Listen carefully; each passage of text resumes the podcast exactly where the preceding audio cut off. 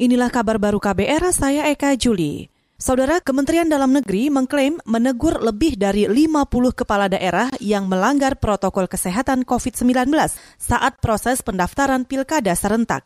Dirjen Politik dan Pemerintahan Umum Kemendagri Bahtiar mengatakan, para bakal calon incumbent itu tak mampu mengelola masa pendukungnya, sehingga menyebabkan kerumunan dan mengabaikan jaga jarak teman Pak Dirjen Oda juga sudah menegur itu kalau tidak salah 51 satu gubernur 50 bupati. Jadi hukum protokol kesehatan ini berlaku pada siapa pun gitu. Nah, apalagi kalau dia petahana mestinya dia jadi contoh dong menerapkan protokol kesehatan. Dirjen Politik dan Pemerintahan Umum Kemendagri Bahtiar juga mendorong aparat hukum dan Bawaslu memberikan sanksi tegas kepada tiap bakal pasangan calon yang melanggar protokol cegah COVID-19.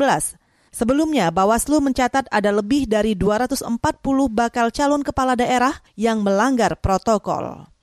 Kita ke Jawa Tengah. Petani urut sewu mengajukan keberatan ke Menteri Agraria dan Tata Ruang Sofyan Jalil terkait pemberian sertifikat hak pakai lahan kepada TNI Angkatan Darat.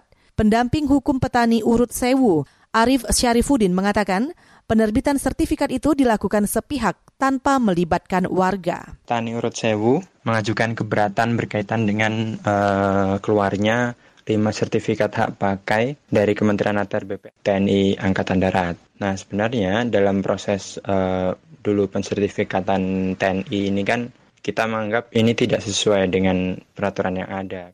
Selama ini yang dilakukan eh, yang dilakukan oleh TNI AD, dia tidak pernah memberikan pemberitahuan atau meminta persetujuan kepada lahan-lahan yang ada di sekitar klaim tanah mereka. Pendamping hukum petani urut sewu Arif Syarifuddin berpandangan penerbitan sertifikat hak pakai lahan untuk TNI Angkatan Darat merupakan langkah ceroboh.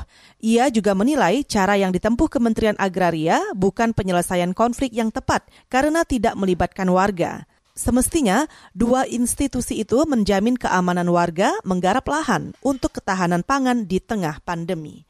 Kita ke berita olahraga. Italia mengalahkan Belanda 1-0 dalam laga UEFA Nation League. Gol kemenangan tim Azzurri dicetak Nicolo Barella di masa injury time babak pertama. Manajer tim Italia, Roberto Mancini, mengaku bangga dengan pencapaian anak asuhnya karena mampu menang di 11 laga berturut-turut.